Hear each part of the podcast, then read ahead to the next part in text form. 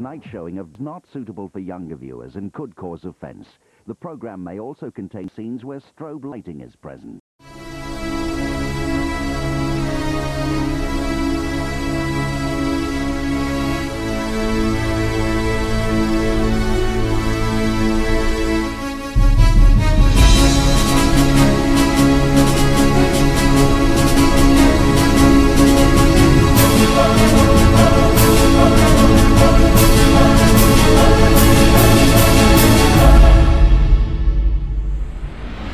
And welcome to Balls to It. My name's Andrew Clark. I again am doing a podcast because again I've got nothing better to do. This week I'm joined by uh, the returning Daniel Hargreaves, and we've turned Hey. my brother's uh, trial into a full contract, and he's now here on, on a full time basis. Ian Taylor is going to be here this week because he's at work. Right. Right, you bunch of pricks.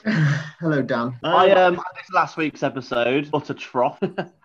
I loved my bit though; it was hilarious. I was um I was too busy out, you know, with um the Portuguese squad. You Do one. It was named by the Brazilian squad, wasn't it? Damn it. P- PSG, mate. I'm glad that you remember what you sent me. I'm glad that you remember that, like, yeah, a whole week ago. I sent you that when I was having a poo.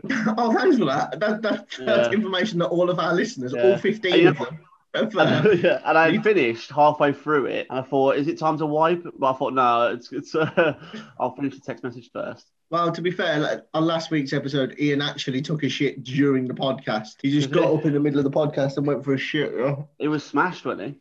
Oh, mate. He appeared on the screen with his top off, and then we realised he was actually bonnet naked. Because he did- and then he, lo- he lost his microphone halfway through, and it was just a fucking disaster. Kid's a mess, man. Yeah, fair play. I mean, let's Right. be honest, you're all messes. The lot of Yeah, oh, yeah, yeah, yeah. But he takes the biscuit. you talking about of biscuits already? Right. So last week, the Champions League final. Just want to point this out. I said these exact words. Is it a foregone conclusion that Manchester City would win the Champions League? And I got, yes, it fucking is. Stop trying to be the podcast host, sitting on the fence, trying to get all this this here and there. And agreed, I thought that City were going to win, but who fucking won? Let me stop you there. No one cares what you think. This podcast is all about your podcast friends. Right. I see. I see. I see. That's Can I also jump in as well, right? Thank- also said that Brentford were going to be promoted and that their manager was a good bloke. His post-match interview saying he just wants to go get hammered is brilliant. That's what all the fans want to hear. Do you know what he looks And like? I predicted that Brentford were going to go up. The Brentford manager looks like someone who'd like to play rugby union and play with other people's sausages. But we're not going Like, back. smacking people on the bum in the shower. I mean, that's Okay. right your, your streets. We've been there. yeah, that's why I like him so much, though. you, you want to get in the shower with the Brentford manager? I want to add him on Just Friends. Is that even a thing? Yeah, mate. Yeah, yeah, I'll hook you up. Send me the link privately. yeah, yeah. Don't pretend like you're not subscribing to my pictures. Is it like a like a really bad version of OnlyFans? I think. Oh, Only Oh yeah. dance. What did I say? Friends? It's where Oh, yeah. Dan friend zones What? everyone. and the sad, act, the version. where I'm just trying to look out for friends. Pay for I a asked- I asked for subscription to be my friend. I asked for pictures of um, of people of friends with friends. Yeah. Show Really me what like kind of cup dad. of tea you make. Ooh, nice colour. We're actually doing a podcast here, not not subscribing to Only Dance. Obviously, moving on from Champions League final, which Chelsea obviously won. The Euros is happening in just over a week. I think it kicks off on Friday the 11th. That's Turkey versus Italy. I just want to say, put it out there. First, first question: Who wins it? Can I answer first, please? Yeah. I mean, you know, I've got a funny suspicion that Belgium. Knew that was good. That's a big call, Paul. Big, big call. I mean, you got to you got to look at it from the point of view that you know the, the world ranked number one team. fucking knew this was coming. I shouldn't have. I should. I shouldn't have gone in so so, so early, should I? A funny suspicion. Just as just as we're talking now, Trent Alexander-Arnold, who snuck in as the fourth right back, has been ruled out of Euro 2020. Oh no way! Yeah, um, just as we're speaking. Does Um, that mean so Lingard's really, in? that really enhances Belgium's chances of winning the Euros. I'm going Oh. for. Um, I said Italy when we Yeah. did it a couple of weeks back. Yeah. Uh, But having seen their squad announcement, Yeah. was literally like a, a party Yeah. on the stage. I did see that. I'm going to go for France Because I've looked at France's squad, and France's squad is absolutely ridiculous. yeah. I mean, N'Golo Kante on his own is pretty much better than the whole of Europe. Oh, I actual, he was unreal in that. But I would Um, love, I would love to say England, and I think if it wasn't, I, I- France are going to win it. I think France will win it. But if it's not France, I would love to say England because it's England's best squad that I can remember since like the Beckham, Scholes, Lampard, Owen era. yeah, yeah, no, I agree with that. What's England's weak link? Defense. Sense. Oh, no, Gareth goalkeeper. Yeah. Garrett, yeah, yeah, you're right. I mean, I watched that game last night, and I'd, I'd had a skin full of beers, and I still thought it was shite. So I, Oh, the game yesterday was awful. It was- awful. it was- I so know it's boring. I know obviously people don't want to get injured and they want to protect themselves. I think Pickford's going to fuck up. I don't trust him. I, I don't know. You see, again, I don't think Pickford's ever messed up for England. I don't think we've ever had a, a point where he's. I just don't trust him on the ball. Yeah, But we should. There's always this talk about goalkeepers being good with their feet nowadays. Like, surely the uh, the primary objective of being a goalkeeper is you stop the ball going into the fucking net. No, but that's different. I just think he flaps. I think it's, it's a difference between being, but like, uh, not being good with the football and smashing it, and a difference between that and like panicking when the ball comes towards you and just like slapping at it. And I think that's what he does. I think he panics, slaps at it, and it causes us issues. Like David Seaman, for example, he was never good with his feet, but he had the composure just to smash it when he needed to, with, with confidence. Un- A unless- good name to smash you as well. Yeah, yeah. Do you know I mean? I just think when Pa- bloody hell, when um when Pickford goes when the ball goes back to Pickford, I just think he just is a and he panics and doesn't want to make that mistake. Yeah, I, I mean, I, I can't look past France winning their group, which is good for us because I think we'll win our group and we'll avoid them in the last 16. But it, I think we come up against France, and I think I still think to this day, if Kane had squared it in that semi final, I think uh, France would have beat us in the final. Uh, I just think that overall squad depth is just better than ours. I do think it could uh, Qatar 2022 in 18 months' time will be better equipped. I think we've got a better chance of winning the World Cup than we do at the Euros. I'm not discrediting saying that I don't think we're going to win it because I'd lo- obviously, obviously, I'd love to see us win it, but I just think defensively we don't have enough options, especially in centre back. I don't think we're going to win a tournament with Tyrone Mings. I, I think personally our best form of defence is attack. Like that's why he's gone for full out, twenty like attacking midfielders, strikers.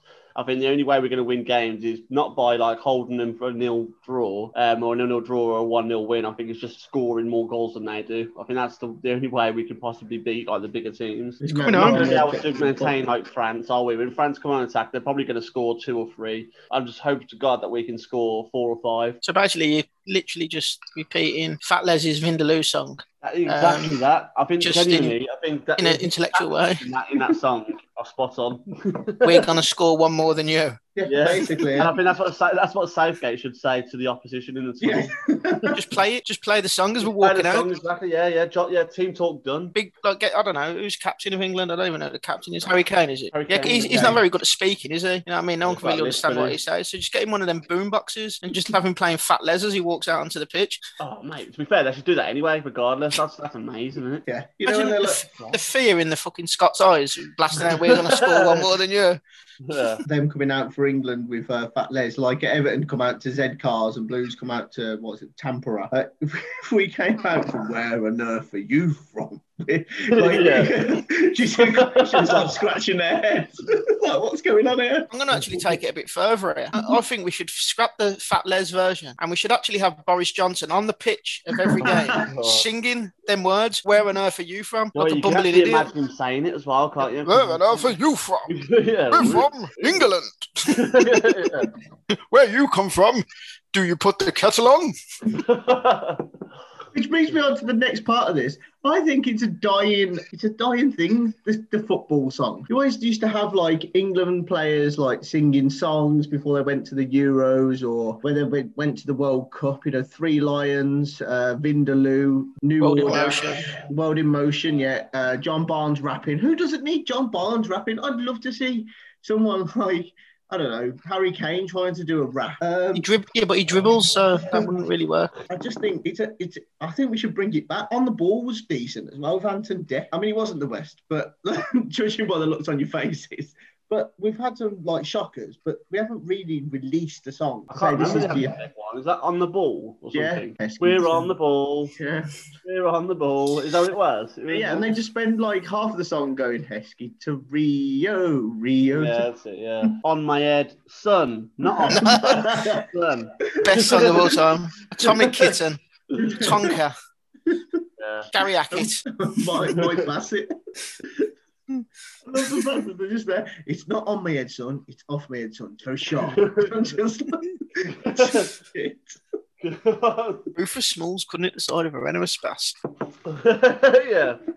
Their car salesman on the side. That is literally the, the greatest football film ever, I think. I'm sure they didn't they make a second. I'm sure I watched a trailer They- and they they, watched- they made a second. They had a TV show and they were making one. It was like a Mike Bassett interim manager. And Yeah. Uh, because he was sitting on a bench with a load of foreign coaches, weren't they? And he couldn't understand a word they were saying. the, the worst snort come out of my nose. They're all speaking like Spanish, weren't they? you just sat Well- there. If you- if you look back, at, like going back to the music songs Yeah. of like football, you think back, you had obviously Skinner and Baddiel with Three Lions, but Yeah. they obviously had their fantasy football show, so Yeah. it obviously come from that. Yeah. World in Motion was obviously New done Order. because yeah, but at that time they were massive. Um, so it kind of fit in with the thing. Ant and Dec were like celebrity status was high when they brought out that crap on the ball song. Yeah. Um, who really know? I mean, James Corden didn't he try and bring one out you like, for comic Dizzy relief? Rascal, didn't he? Yeah. Um, With yeah, that uh, thing when Beckham Corden was in it and Dizzy stuff like that. Was that like a comic relief thing for charity rather than to actually? You, you're not going to get like. I mean, I, I can't even think of big musical superstars now who. We don't need a musical superstar. We need Peter Crouch see, doing the robot in the background somewhere and him singing along to a terrible song. I just quite, I just quite enjoyed it. I think it's one of those things we Have still you, sing um, Three Lions. Even even the Germans like Three Lions. They sing Three Lines, don't they? Three Lines on their shirt because like it's it's one of those things that we just don't. There's no. Just watching the England game yesterday, it's like do, do, do, do, do, do, do, do. England. It was really. I wish- rubbish. I wish they'd line the English like band up oh. and put them as a firing squad Imagine because you turn I mean- up and you get your ticket and you're stood next to a bloke with a trumpet. I'd shove it up his fucking arse. I'd be probably like, better here to be honest. yeah, to be fair. Probably smash your face with his trumpet. And I'm not talking about the one he's blowing. Have you heard about um, you know, Lloyd Griffith, the comedian? He Used Yeah. to uh, used to be on Soccer AM. Yeah. And there's a petition for him to sing the national anthem against Scotland. Because Oh, is he- he the, is he the one that did it in '96? And he just literally, when the crowd no, started, no, no, but but I, that, I like that one though. When he started the song and just he just looked then- around and thought, "Forget it, it, what's the point?" fans went over. that won't happen now, will it? Let's be honest though, could are the Scots allowed to come into England? Like, are we on their amber list or what? They're the, well, Check the borders. well, that's, that's, that's the thing. That'll be a Mike Bassett moment, won't it? you Send wait in Mel Gibson. UEFA have really not looked at this better, have they? They could have just gone, okay, England have got most of the group games and the final and the semi-finals. Yeah, but we still want to have it like held in uh, Azerbaijan, so we're going to send all the Welsh fellas to Azerbaijan. No one cares where we send the Welsh, to be honest. I don't think they're going to go far at all, are they? The Welsh. I, I actually think um, Scotland might sneak through second in our group. I think that I watched them last night. By the way, you said about Netherlands a few weeks ago. yeah, the Netherlands ain't winning the uh, the Euros. They are appalling. Like they, they managed to draw two all in the last minute. Memphis Depay. Yeah, but what what are friendly games that yeah building up?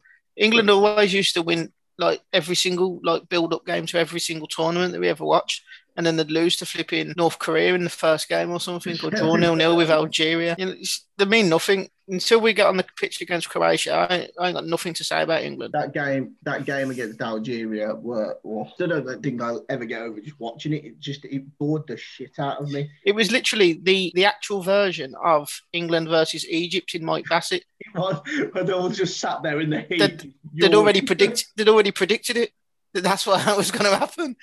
It just happened to be Algeria instead of Egypt. It was a good effort. That was a poor World Cup. That was. Was it South Africa? It was a really poor World Cup. We were shocking. But even that, though, you say we were shocking. You never know what would have happened had VAR or a linesman been up with play when Lampard scored from 25 yards. I still think Germany would have beat us. They were just they were such the better team that day. Like they they absolutely annihilated us. From the moment we, we, we started getting ourselves back in the game, but we shouldn't. I just think we were we were shocking in the whole tournament. Like we The went German into team then was brilliant, to be fair. yeah, that was the the sort of start, wasn't it, of their like ascendancy to the the top of winning. the- Was it they won the 2014 World Cup, didn't they? 2010 was so far. Hell, that was 11 years ago. I don't say that there'll be a surprise package in this um in this Euros.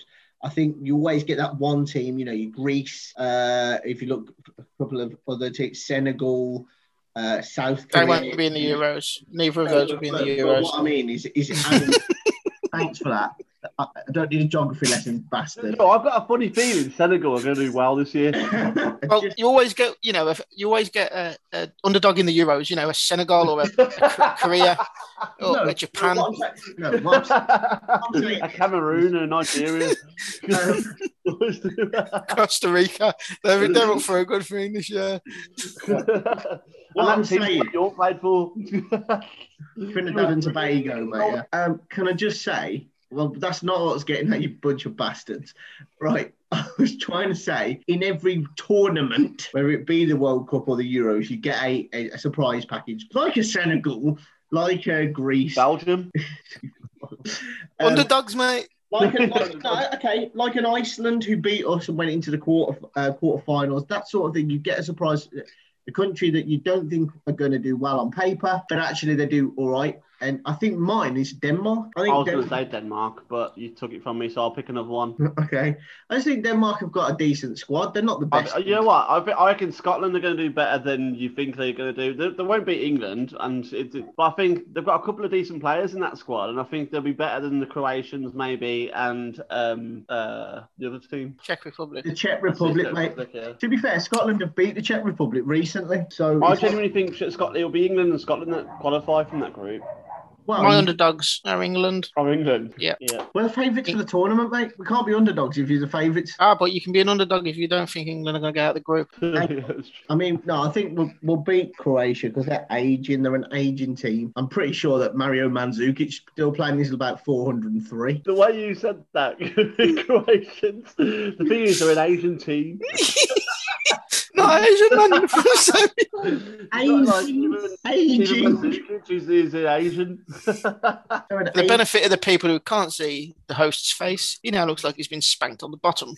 Repeatedly. You are Red Raw, actually, Bobs. Uh, but I've, I've been on the piss for the last four days. Been like sitting in beer gardens. I'm actually sweating just sitting here at the moment. It's horrendous. It's not Um, even warm today. It's been warm been- the last couple of days, but not so warm today. You've been slapping other men on the chest, haven't you? yeah. Yeah. Weird behaviours. I was drunk, and he was like, "Give me a chop," and I was like, "All right." Give me a chop. Yeah, you slapped him on the chest. He wanted a proper pork chop. No, what he was asking for a chopper. Give me a chopper. Give me a Give me a piece of your chopper right now. Fuck's sake. That's what he was Right. asking for. But you Let's, slapped him before he let's- said, so let's move on. We've we've had our say about underdogs. Uh, actually, Dan, you didn't, did you? Dan, who's your underdog? Scotland. Maybe I did didn't say. I said England, didn't I?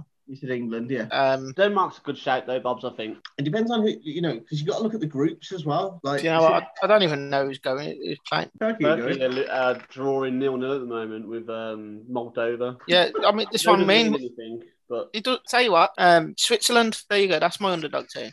Hmm. They always do well, to be fair, at tournaments. They, they always qualify. They never like. Do you know why I'm going with the Swiss? because It's because 7 no, no, it, it's because in my head I can imagine Derice watching the Swiss. Ice, say, try, try and push it down some ice. You know what I mean?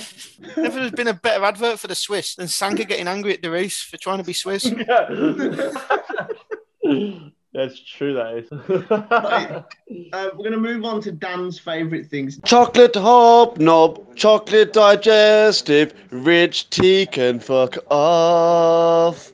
Those are a few of my favorite things. What are yours, girl? Thanks for that, Bobs. I appreciate that. I thought for this week, in the spirit of England entering the Euros and the full international scene uh, embarking on us in the next couple of weeks, thought we would have a think about our favourite, most memorable England moment in our lifetimes. In our lifetimes. So, Paul, you've got a couple of extra years on us. Um, which you can remember, and you have to actually remember. Remember watching it, remember experiencing it, remember being like the fans. It could be um, you could be in a club and dancing to a song. It could be celebrating a goal. It could be a special moment in the club. But it could be absolutely anything as long as it's regarding England playing a game. Okay. What would it be? Ugh, I'm going to go first here, and it's probably the moment I fell in love with football because when I was younger, I didn't really watch football on TV. It was kind of boring to me. I was in Ibiza, and the Euro '96 were going on. back in the day where you could just take your kids out in mid June um, and take them on holiday for two weeks. And sat at this bar, and it's England, Scotland, and it's the game where Gaza flipped the ball over uh, Hendry's head and, and buried it. And I just think it's just because I just sat there and watched the entire game and I was glued to the entire game. Well, the atmosphere in this bar that we were in was was quality from what I remember. Obviously, it was 1996, but it's just yeah. I think it's because that's when I fell in love with with football uh, to a certain point. I just think that's it's one of those moments, and the fact that we beat them. 2 0 also also helps us. I just think that entire tournament, though, to be fair, like was probably the time I fell in love with. But that game specifically in that bar in Ibiza was yeah, that's my favourite England moment. Um, I've got a couple. Um, uh, for different reasons. Now, there was obviously the, the one that Andrew just described there. He was obviously in the bar with me. I was 11 at the time, probably five pints deep. Um, a couple of San Miguel, a couple of San Miguel's. that's, that's how I was rolling at the age of 11. Um, but obviously, that that's an iconic moment, and obviously, things in that game from Seaman saving the penalty to literally 90 seconds later, Gaza scoring one of the goals of any England game. So obviously that's up there. Um, second one I'm going to mention is the 5-1 against Germany in Germany. Um, I watched that game in two halves, which most people would have. However, what I mean by watching the game in two halves is the first half I watched at home. The second half I watched at the Tyseley Workman's Club uh, because I was a glass collector. So it was decent to be around an atmospheric type place when England was smashing the Germans. Um, and the one that I'm going to pick as my overall favourite is literally because um, it, it, was a strange moment. Um, obviously, I moved up north six years ago, uh, and then I went to watch the England Colombia game at the last World Cup with a pal that I obviously who's my closest mate up here in the north. I went around his, his two brothers were there. I'd met them a couple of times, but nothing major. But when we won the penalty shootout, we'd all had a few drinks. And when we won that penalty shootout, we were jumping around and hugging each other in my mate's lounge like I'd known them for 30 years. And, you know, that's the kind of feeling you want from an England game in a tournament. Yeah. And obviously that summer was unbelievable anyway. It just got better and better. But the, that catalyst night game, Colombia, penalty shootout win, drunk. You know what? I completely, completely agree. I think I, I also have two special very moments. One of them, I'm going to just reflect on what Paul just said. And I think I was um, in a different, I was in a big like bar, like pub, and like the atmosphere alone during that penalty, the, during the extra time, during the penalties, it went from like pure like nerves and um, and like everyone just kind of thinking, oh, it's going to happen again, it's going to happen again, to the point where we won it, and everyone was literally throwing beers over each other, hugging each other, like people were like literally on the floor, like hugging each other, that people that had never even met before, and like the sheer joy and like celebrations from that is something that I think I'll always remember until the next time, anyway. Um, and I think that was a very that was a really special England moment to the point where I thought I might have gotten over being an England fan for some reason. I thought I might have passed it or I might have just outgrown like the celebrations and stuff. And it takes like a game like that to bring me back to my childhood almost and kind of just go mental as well and start throwing drinks over each other. And I thought that was one of my special moments. And the second one was the Michael Owen 98 uh, goal. And you boys will always do this. You'll, you'll remember this with me and reflect on it. What we used to do, we used to watch first half of an England game and during half, t- uh, half time, we used to go out, didn't we, at the front of our houses and we used to practice and we used to kick a ball about as if we were in the game itself. Absolute we'd have, disclaimer. Like first half, They 15 were really cool. minutes. yeah, I know. But that, that 98 one when Michael Owen scored that goal, I remember getting the ball and I remember going to my back garden and, pra- and literally doing the same thing that he just done and celebrating. I was so excited. I remember loads of different games where uh, us three used to, um, and others obviously, used to go out the front of the house by the hump and It's, it's practice funny you should mention that. We we played. Obviously, used to be John Motson do the Hey, commentary for hey, us. hey, I, I tell you now, I tell you now, I, I'm the voice that millions have missed out on. I'm telling you now. Imagine me, imagine me describing such moments of Bobby Moore. Um, I actually remember where I, I actually remember where I was for that goal, um, the Michael Owen goal. I was in George's and we were watching it in George's. yeah? Yeah, because the queue was massive because everyone was trying to get their chips in for the Well, game. no, was you in George's at that time? That was like halfway through the first half. Because my mum had gone, oh, um, nip down the chippy for us. I haven't got you any dinner today. I was like, yeah, cheers for that. The game's Didn't want to wait kicked till half time, no. Yeah. Ties the lives. I was, I was like, Big, Big Mish made me uh, made me watch that game with the with George from the Chippy. So we'll move on from there because there've been some great moments for England uh, in our lives, um, some very terrible ones as well. Let's not forget the last World Cup when Harry Kane didn't uh, pass it to Sterling. Um, Sterling probably would have put it wide. To be fair, I mean, you, you're probably right. Um, but Paul, as a as now he's a regular on this podcast, everyone has their own little section. We've got Dan's favorite things, Taylor's tip, uh, me basically being the host. So Paul has come up with a thing called Swiper No Swiping. I'm going to introduce it with this little clip of Dora the Explorer. I need your help to stop Swiper. You have to say Swiper no swiping. Say it with us. Swiper no swiping. Swiper no swiping. Swiper no swiping. Oh man. I mean, I have no idea what the fuck that is. Paul, please explain what this section actually is. no problem. Well, I thought first and foremost it was only fair that being a massive contributor to this podcast that I have now become, it's only fair that I have my own section. Not talking about biscuits or which horse is going to win the 520 at Fairyhouse. Not interested in that shit.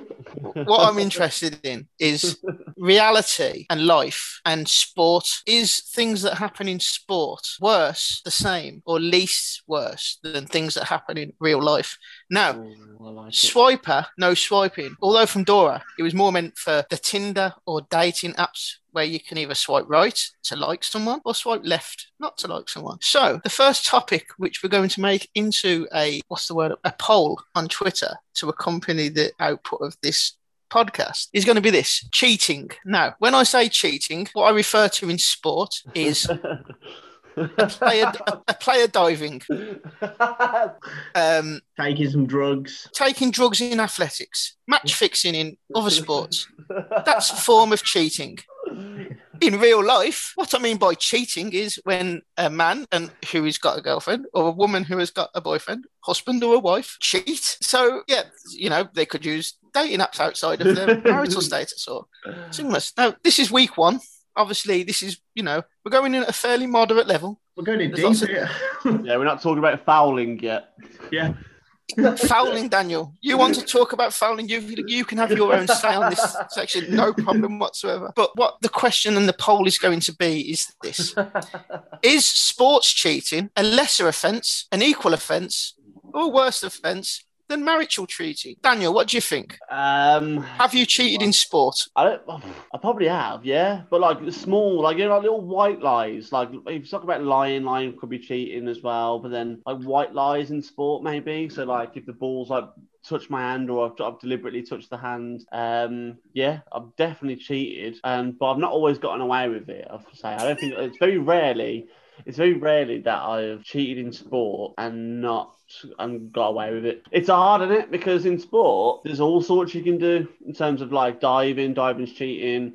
You can handball. You can like. There's things you like in or not even just football. Like it's cricket with the ball tampering thing that you had. Um, there's like there's things in uh, boxing, putting weights in gloves, etc. All classes cheating. There's drugs. Whereas in real life, there's only really one thing you can do. No, not necessarily true. Obviously, the, the, the imagination has took the, the concept of this conversation to um, relationship cheating. That's where things have taken. Like, no, there's different style of cheating. Like shoplifting is a form of cheating.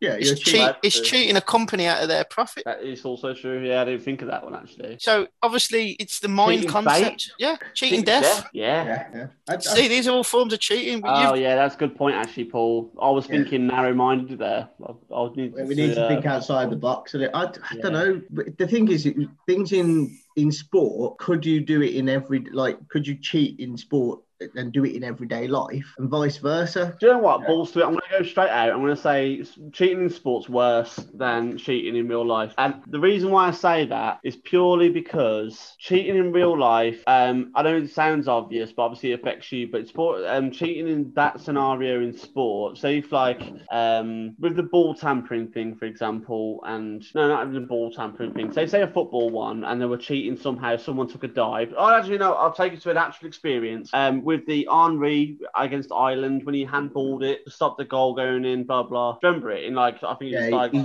he scored, didn't he? Straight after. George, yeah, fuming, and that still gets uh, spoken about, and that affects so many millions of, of Irish fans. Um, I'm going to say it's worse then So you- because no you- one likes it. So you think, obviously, the idea that Henry cheating by handballing it, scoring the goal, knocks Ireland out of the World Cup, affects more people than if you yourself personally was to cheat. You'd only affect the person that was being cheated on. Yeah, if I stole a can of beans from Tesco's, for example, which is the same equivalent of cheating in personal life, of cheap, shit like you know, cheating profits, etc., etc., I'm gonna say, yeah, cheating in sport is a lot worse because it affects more people, affects more financial benefits to certain countries, to certain players, etc., like like certain sponsorships, etc. It's a massive thing. Um, so yeah, I want to say it's worse than Andrew? I think cheating in real life's worse than cheating in sport because cheating in sport happens like a lot. Like, um, no, I just, I just think in real, in a real life situation, obviously you might be hurting a person, you might be hurting a company. Cheating in sport happens so often. It, even like they're finding new ways to cheat in sport. Um, whereas it, it, when you do it like outside in, in the in the real world, the constant remains the same. The thought process remains the same. If you're like you said, stealing a can of beans from from Tesco, the thought process is, I want those beans, but I don't want to pay for them. Whereas like Lance Armstrong was so far ahead with his blood doping and stuff like that, that actually like Is there a? Is, I just think sorry, Yeah. Is there a, is there a minor cheating, or is it all brushed under the same? It's like, got to be under the same thing, isn't it? it's got to yeah, it's So- got to go under the same umbrella. small, there is very small amounts of cheating that you can get away with, and there's obviously the massive ones. But is it all under one roof? It's cheating, regardless, mate. Yeah. Yeah. I, No. I, I, I think I learned to look at it in, in this perspective. There are, you know, stuff, things in sport that you could do like cheat in real life, but I'm not going to go out of my way just because I walk to, to the gym every day to start blood doping. Um, because there's, just, there's no there's no there's no mindset, is there? There's no. you look like you have, Bobs, because the amount of redness in your face. I'm Right, just so we've got- sun- just sunburn. We've got one vote for cheating in sports worse. We've got one vote for cheating in real life worse. Now, obviously, we're going to put this out to the listening viewer. Yeah. Um, and we'll obviously see how that comes in. Um, I'm going to go with the both equal. Okay. Now, the reason I'm going for both Sitting on the equal. fence, Paul. Yeah, Bloody it's not- hell. Do you know what, Daniel? It's not sitting on the fence. You have obviously argued both cases for either side. I'm just going to say cheating's cheating. No, cheating oh, this is a moral lesson, is it? lads, sometimes you need these lessons in life. Bloody hell. Right, think about it. Cheating in sport, the eyes of the watching nation are on sport, so it's more obvious. You see things happen in sport. You know, people get caught out match fixing, you know, putting plaster Paris. In the end of the day, there's so much camera and emphasis on sport that you see this cheating. In real life, people try and get away with cheating more. Rather than try and cheat because they're not getting watched all the time. And if they are getting watched, people can be like um, dodgy people and can get away with it. But at the end of the day, it's still cheating. There's, there's no wrong, right or wrong. In my eyes, the answer is cheating's cheating. However you cheat, you're a cheat. All of yous. All of you. And you've all, you've all, you all two of you have admitted to being cheaters in some way in life. Oh, So yeah. you, dis- I you, you dis- Um, yeah. I, I mean, I, I, st- I once stole a strawberry lace from Max's when I was like 10. That's, you disgust me. Absolutely disgust me. that 10p, that 10p item that he, he uh, in threatened to Manies, ring. in that- Manies, I used to try and like we used to try to outdo each other. The worst thing I got away from most Manies was um I think it was like a, a multi pack of uh, two liter bottles of Coke or something stupid. Um, I'd like to Bit of a say that. I was not involved with uh, with any of this. no, that was me and you Dave. That was. Shenanigans, Mr. Mr. Officer. I got banned from Manies on several occasions. Yeah, I got banned Uh, from George's on several occasions. as well. The most recent time I got banned from Manies was Angie was on the phone and I had uh, about 30 pence on me. And I went to the back of the shop, in the old Manies layout. So you used to go in the door, the till was on your left, yeah, and then the shop spread out to the right. Yeah, yeah. I went yeah. right down the back of the shop and there was Angel Delight on the shelf.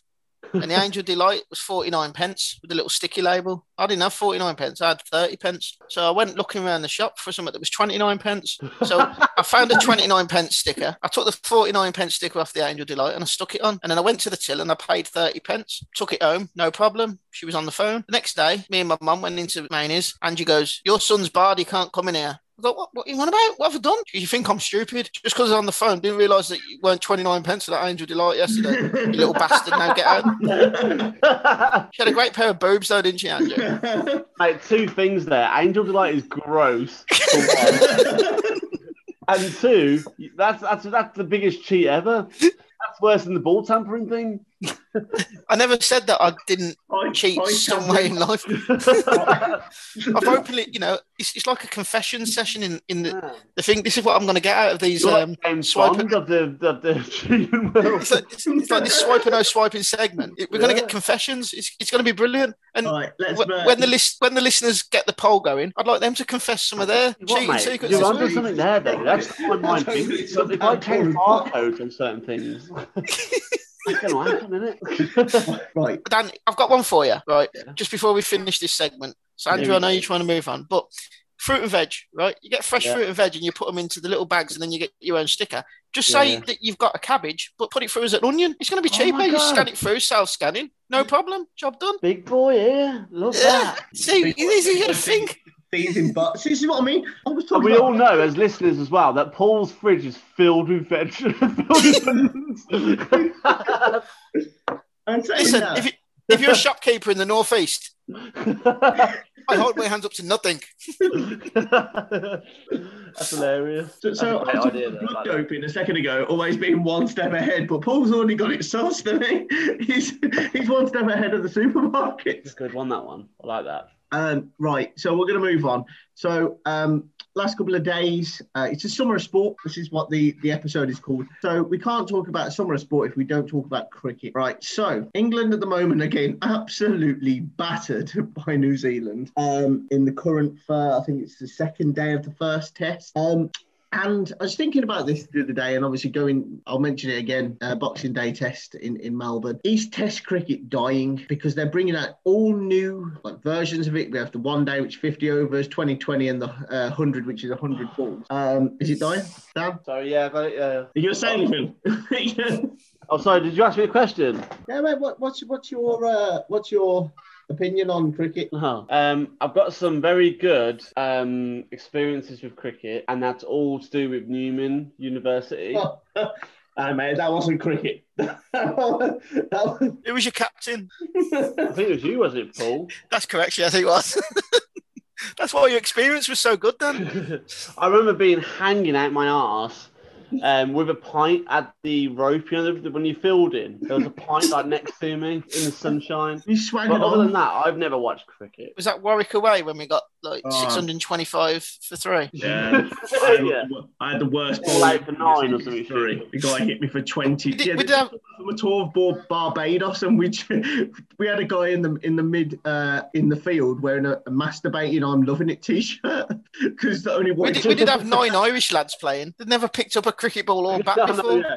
And poor buggers all getting sunburnt alive. it was. In fairness, to this day, one of my um, friends from Ireland who played in that game says that when the umpire turned round to him and said, "Good bowling, sir," is one of his like highlights of his cricketing career. it was the only highlight of his cricketing career.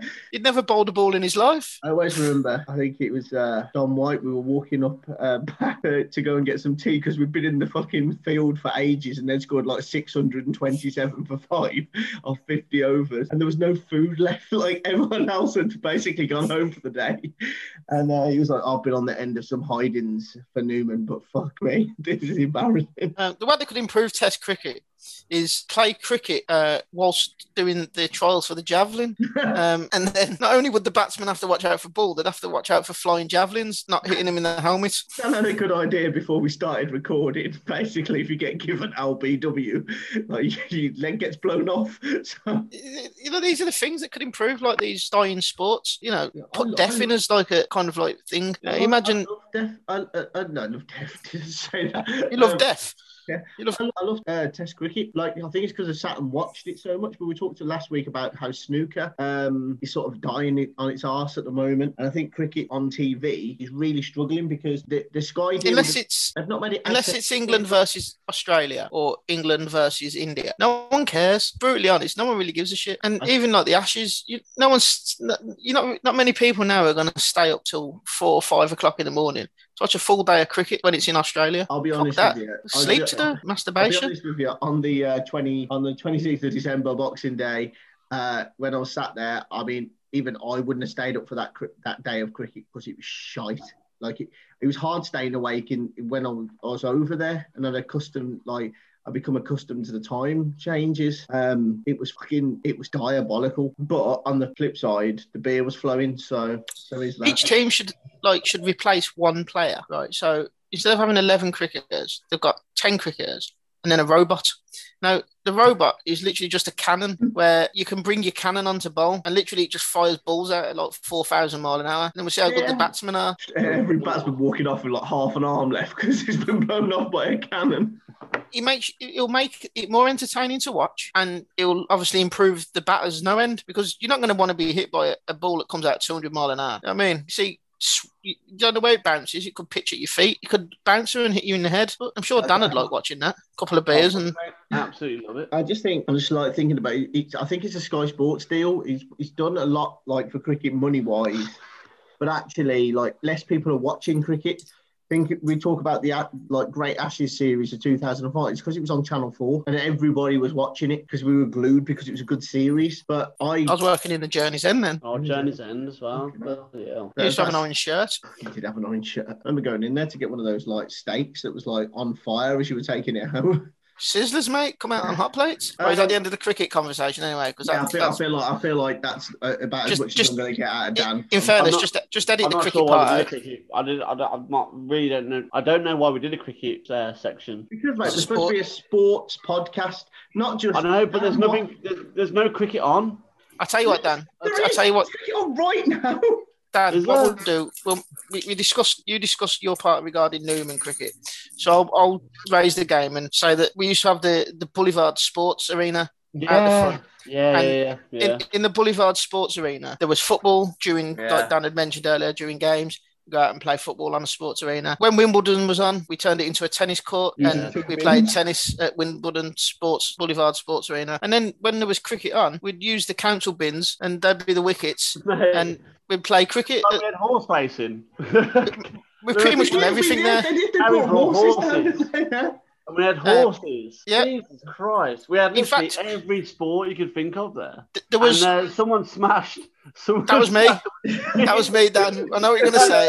A I know it was BMW window. Yeah. So Uh, basically, yeah, for, we're limit it. Let's play the proper cricket ball around these really expensive BMW cars. for the 12 listeners, for the 12 listeners um, who are listening to this, um, including uh, including Mark, who's probably BMW, who's um, so um, outside our house, um, we had like loads of grass, um, grass like humps, and a big long stretch of uh, grass that we used to like play sports on.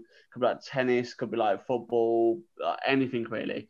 But we uh, we started to turn the grass length into a cricket pitch use the bins as wickets, and for some reason, one day we chose to use an actual cricket ball.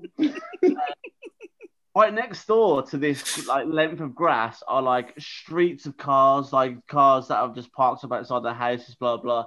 And we thought, nah, this is a brilliant idea. Don't worry about it. We'll all catch the ball. Um, Paul in bat steps up, you know, waves to the crowd, blah blah, waves to the from the windows. Um, so I don't know who bowled in. Do you remember who bowled in, Paul? It was your brother. It was, yeah, my brother. Yeah, so he bowled in.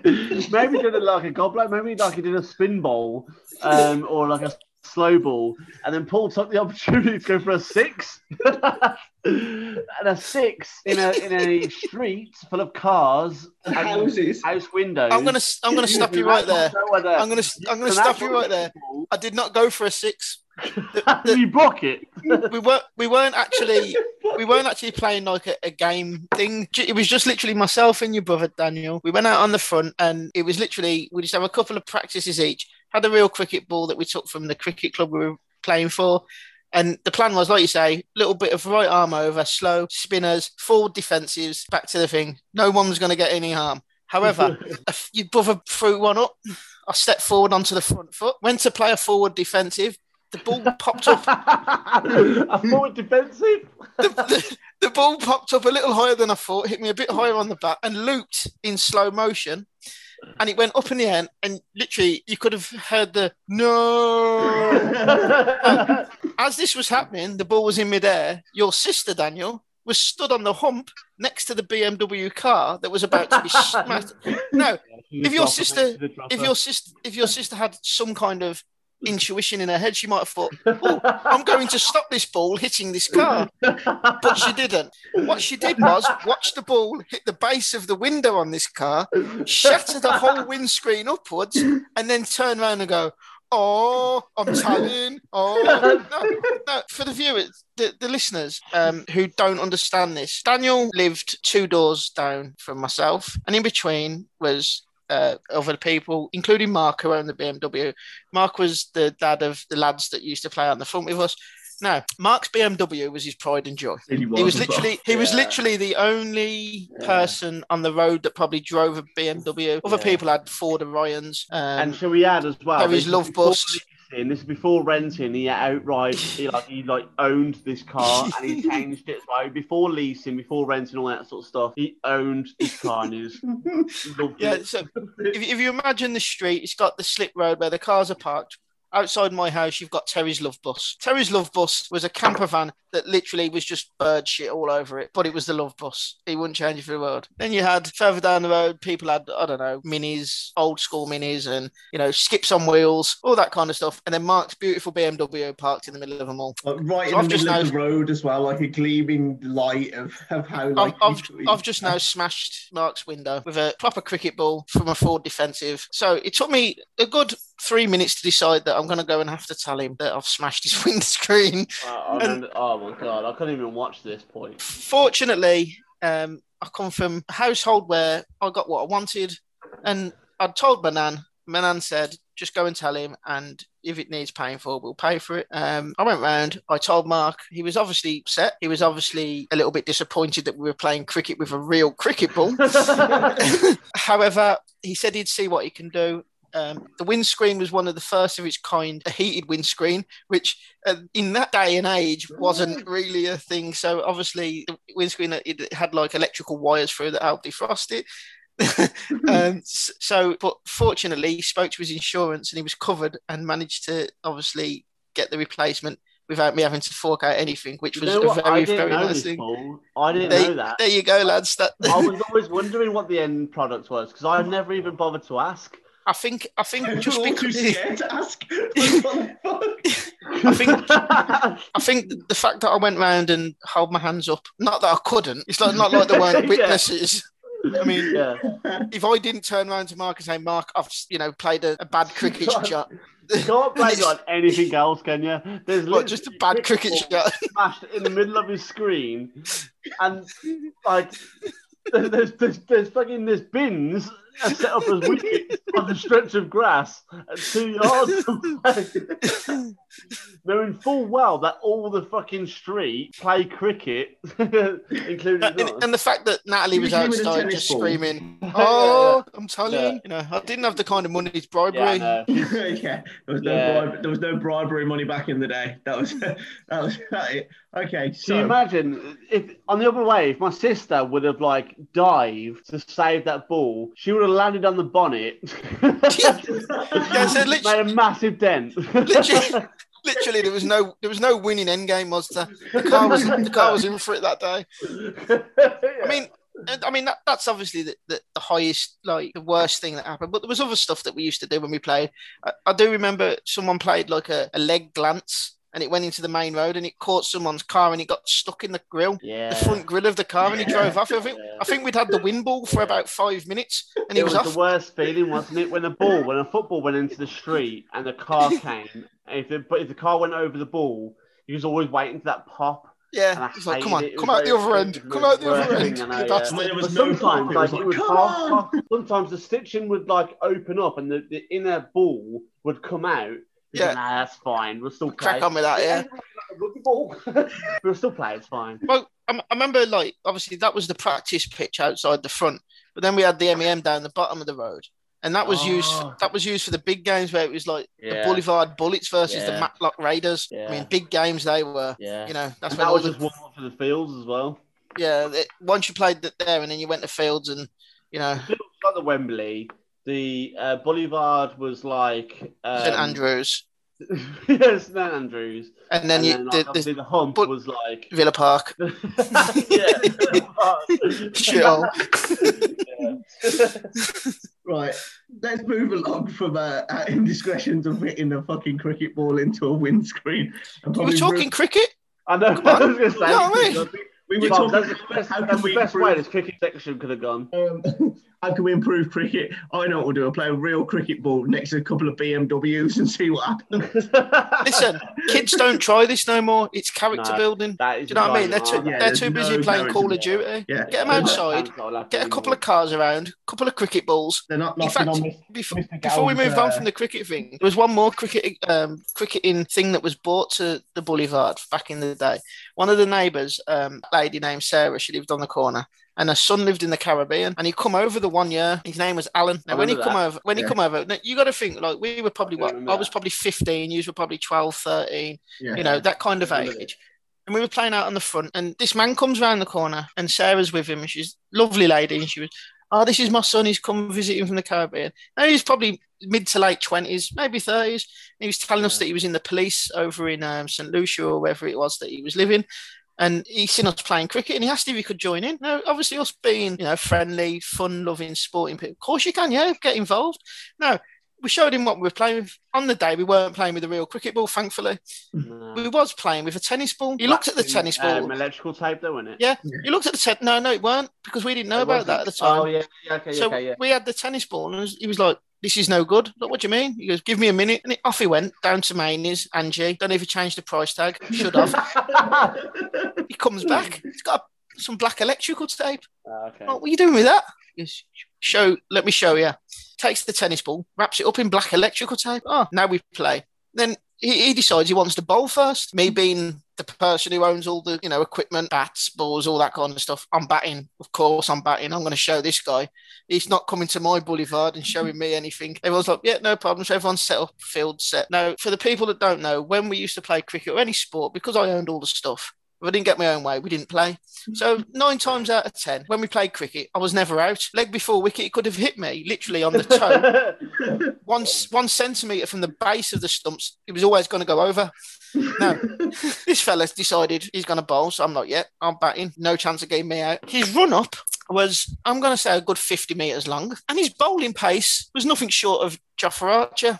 Now, I've never ever wanted to get out of bat before. However, I was happy to pass the bat to someone else yeah. because this was a 20 odd year old man Yeah. bowling at nigh on 90 mile an Yeah. hour, and I was scared for my safety. And Paul, Paul, am I right as well? In because I remember this guy as well, and his his ball was an absolute bullet, and he weren't taking any mercy on any age as No, well. So wasn't. there's no, No eleven years old, he would still bowl at the same pace. And I'm telling you, Yeah. It was, his ball, mate, it was, I didn't see the ball. It came out of absolutely nowhere. He took a run up of like 40 yards, and I just bowled in. But did we play on the concrete bit? as yeah, the concrete, yeah, Yeah, the concrete yeah. bit, wait, so it bounced even harder. Bounce, yeah. I, I remember that because I remember this guy as well. I, I, I took the bat because Paul obviously passed me the bat and thought, "Yeah, have a go, mate. Do your best." and um, I remember like standing there, and he, this guy, like took, a, like he went back a long, a long way just to get a good run up on it. And I thought, this guy's not messing around. So I was like shaking, holding this bat. I was like a weak, like eleven year old. Like the bat's bigger than my actual legs. like I was barely carrying it. And this guy comes storming in like Usain Bolt and whips it in. And I've, I've genuinely, I've never been more scared of a ball coming towards me in my entire life. Needless to say, I was out. Yeah, no, but the thing was, this man was a police officer in the Caribbean, yeah. and he was coming over trying to kill young children with electrically right tape maybe we balls. should have bribed him.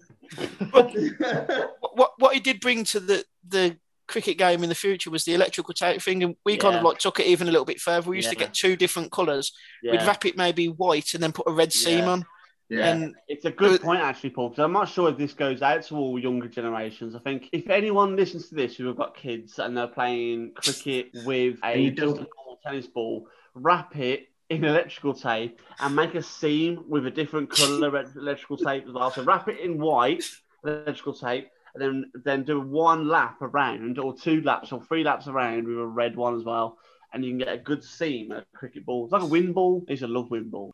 get, I mean, you know, it probably lasts about four or five smashes down the park. yeah, Yeah, but and, still, it, it looks and it means you're not breaking someone's windscreen, even though it has the the feeling of of a, a proper cricket ball. Like it's still a tennis ball at the end of the day. Um, right, we're going to move on to the last couple of things. Uh, Ian isn't here this week. Um, but he has sent me a tailor's tips.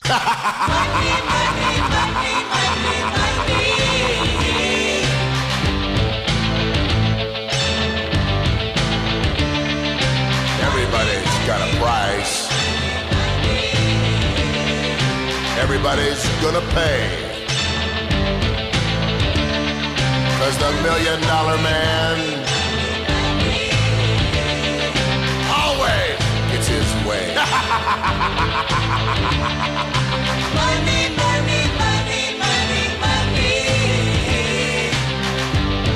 thrilling. Right, so uh, obviously we do the ch- we're going to do the charity acca straight afterwards because we need to get the, the games on. But um, Ian's million, he's put on a quote: "Play my theme. It's the million dollar man here."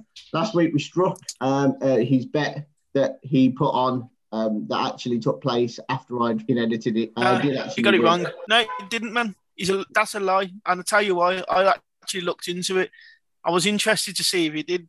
He picked the um, Brooklyn Nets to beat the Boston Celtics, and the Celtics won that game that he was talking about.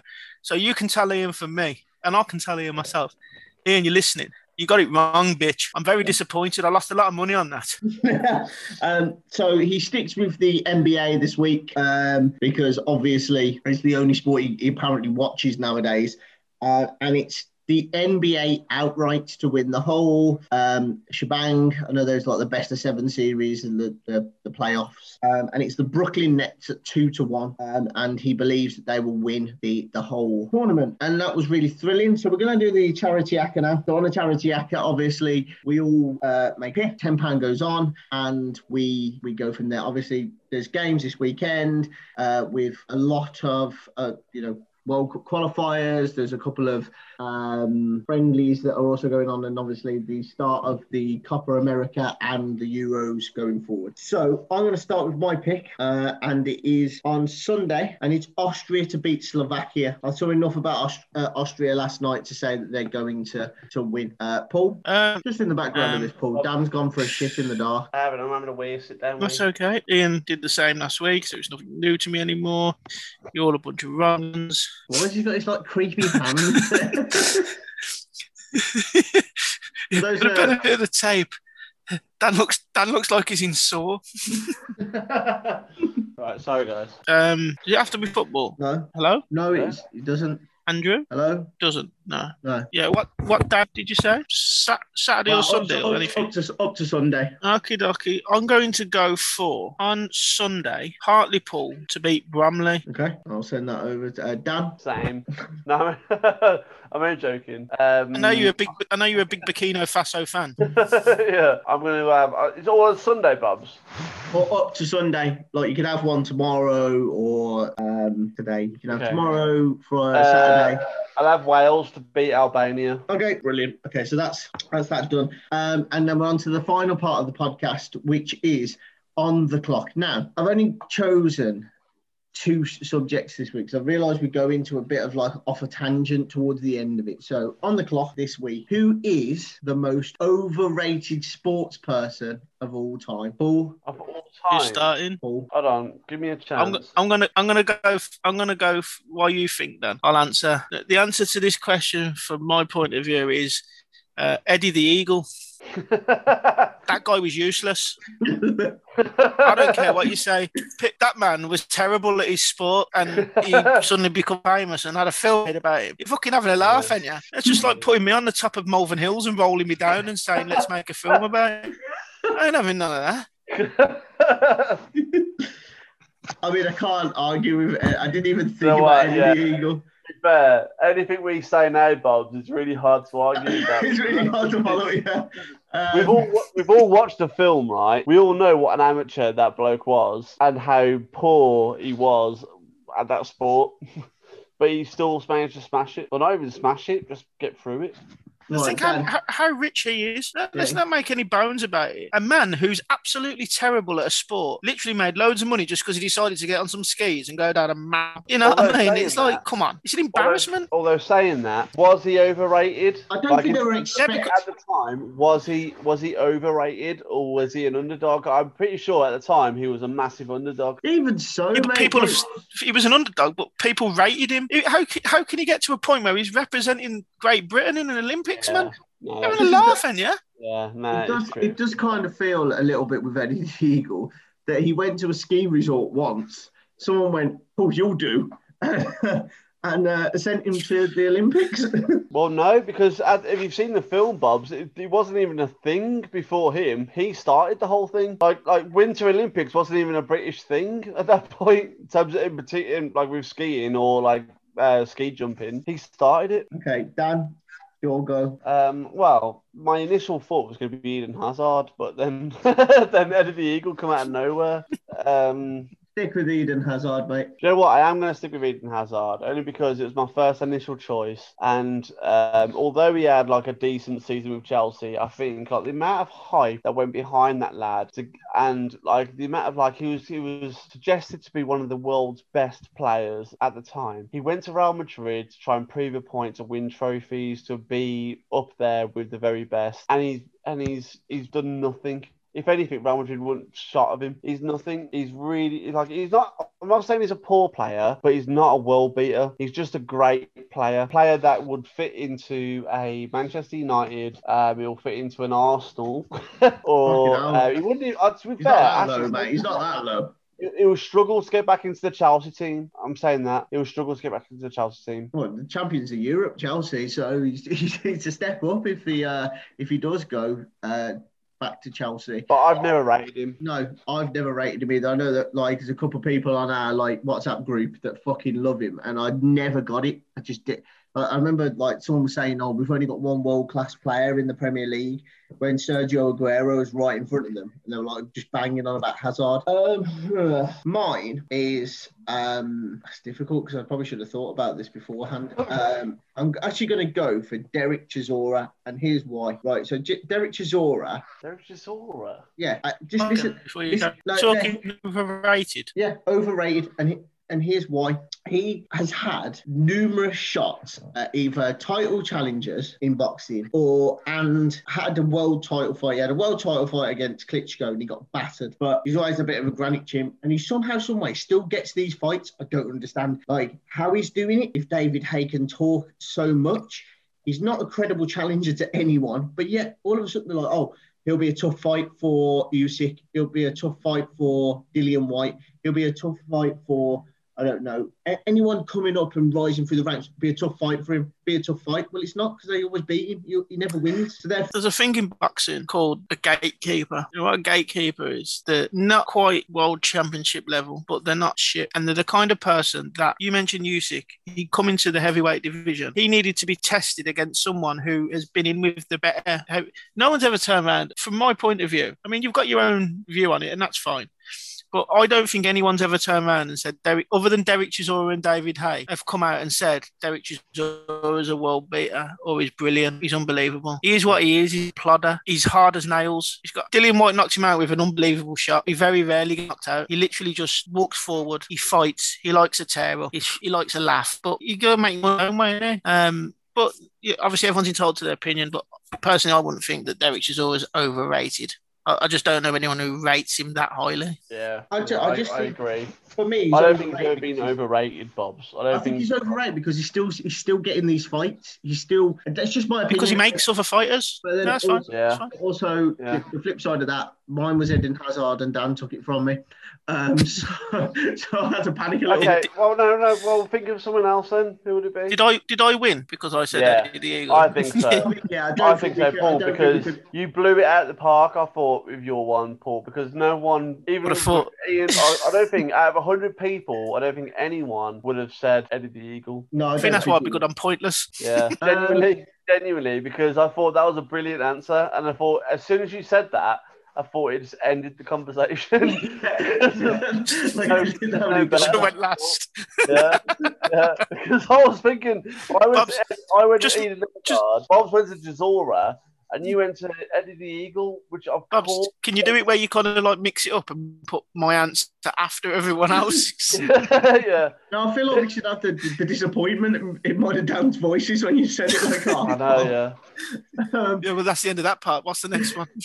um, on to uh, most underrated sports person ever. Like someone who might not always get the headlines, but always achieved. Rocky Oh, sorry, sorry, one sec. Before you answer, I'll answer whatever last. But going back to oh, uh, overrated, Bobs, you should have went for Tim Henman. Tim Henman. yeah, T- Tim Henman was only rated as a tennis player because he was the only British tennis player. yeah. And we can make a case for Rusedski, but actually he was Canadian. yeah, he won't even be. Yeah. He was like Lennox Lewis, like, oh, he's quite good. Just give him the British citizenship immediately. Quick, we don't want a Canadian world champion getting there. um, Right, can I go first on this one? yeah. yes. Um, if you're talking about the most underrated, it's got to be Leicester winning the Champions League, uh, winning the Premier League. Uh, Premier League. It's Um, at the underrated start of the season, but the question's underrated sports person, mate. okay, Kante, Vardy, winning, I knew that was coming. Vardy winning the Premier League. I think these, yeah, bang average play. Well, they're not bang average, are they? They were seen as bang average, weren't they? And then they won and won the fucking. I, I, I think, uh, regardless of you say sports person or sports team, I think the most underrated um, story you can ever think of in any sport has to be that Leicester team. Dodgeball. I think you can't you can't think of a better one, can you? Unless you go to films with Rocky Balboa that Russian Alvin Drago, Even. Ivan Not- Drago. not Alvan. Sorry, mate. I didn't know you. I didn't know you spoke Russian. Fluent. Ivan Drago. yeah, but literally, like genuinely, that whole season before, like like Leicester winning the league, and before that, avoiding relegation by the skin of their teeth, to the next season winning it is ultimate underdog, ultimate underdog, and I can't see anything beating that whatsoever. Next, I mean, I mean, it would be if that was the actual question. Who's the biggest underdog? But it was like. It's, it's the most yeah, but you said. Dan's just, Dan's just going back to his uh, question from last week that he missed out on. what was it? Who's the biggest underdog in sport? Leicester. oh, you said underrated, didn't you? yeah. Yeah. Um, No, no one did not rate Leicester, Dan. no one ever said that Kante was a shit player or Vardy was terrible. All right, Bobs, you can edit this, right? So let's go back. no, I want to keep No, no editing needed. This is Dan making a fool of himself, answering Nah. a completely different I- question. I've got something to say. I've got more answers. Um, But you don't have an answer, do you? now Um, carry on. I there's quite a few players that are You don't have under. an answer. I've got an answer. Yeah, Go go on, on. Paul. Uh, uh, obviously, sports are a very, very broad thing, so it's not beneficial to. But obviously, the sport I watch most is football. And- I'm gonna go the most underrated footballer that I believe in, especially the last 10, 15 years. It's got to be Olivier, Olivier Giroud. Now, Olivier Giroud played for Arsenal, was on the bench quite a bit, went to Chelsea, he's on the bench, starts now and again. Can't get in front of Timo Werner. That man couldn't hit the side of a Renault Espace. But yeah, every France squad, you'll always find Olivier Giroud's name in it. You can't tell me that to get in the France squad, that that fella isn't a good footballer. Is is he not France's one of France's all-time leading scorers? Second, he's behind Henry. Second, I, I'm sh- he's definitely close. yeah, he's close. You know what I mean? So, and no one ever talks about Olivier Giroud. So, from football terms, maybe not all of sport because I haven't got time to think. Uh, I mean, obviously, Eddie the Eagle was my crowning grace, so I think I've won this podcast anyway. Yeah, yeah. So, I'm going to go with Olivier Giroud. Yeah, I, I, I could go with Olivier Giroud because I looked at his stats for Arsenal. I would. I would suggest that underrated. He's more of an unsung hero. Yeah, he actually, So, you try, listen, just because you talked about underdogs, mate, in a completely different question, don't try and go about my Olivier Giroud thing now. yeah, but I think because I could easily say Kante as well. Anyone could say Kante. yeah, All right, I I'll, think, I'll say Alan from the Caribbean then. The man who bought the tapes. I'm just saying. I'm just saying. he, I- he, he had to- a weird one, Bob's, because. It's not even underdog. It's not even underdogs underrated. Oh, Can someone make this thing clearer? yeah, I probably should have thought about this one as well. Right. Um, no, Gi- uh, going back to what I was saying about Giroud, Giroud's um, stats for Arsenal, even with a broken leg, he always scored 20 goals a season. In a season where he was out for most of it, and he was still banging 20 goals a season. They went, "Yeah, you're not good enough. We're going to replace you with." Uh, with Lacazette, yeah, because that worked, didn't it? Um, underrated sports people. Um, well, I'm gonna go with with tennis, and um, it's it's it's Serena Williams, right? So, and and hear me out on this. Serena Williams is the absolute like best sportswoman in any sport across it. Like her, her accolades speak for herself, but you ask anybody about tennis, and they immediately go Federer, Djokovic, Nadal, possibly Murray in this in this country. She doesn't get the credit she deserves for basically changing the women's game, and I think she's really underrated in like overall. And I think it just goes down to sort of like the the view of women's sport even though I think Serena Williams would beat the majority of, of men. I just think she's she's quality, she's humble, and you know, she's just she's fucking good, isn't she? Um, and yeah, that's my underrated. Right, and uh, that's it then. That's the end of the podcast. From Daniel Hargreaves and Paul Clark, I've been Andrew Clark, and I'll see you next week. No, for, for all our listeners, please get involved in the poll. For the people who get involved in the poll, please listen.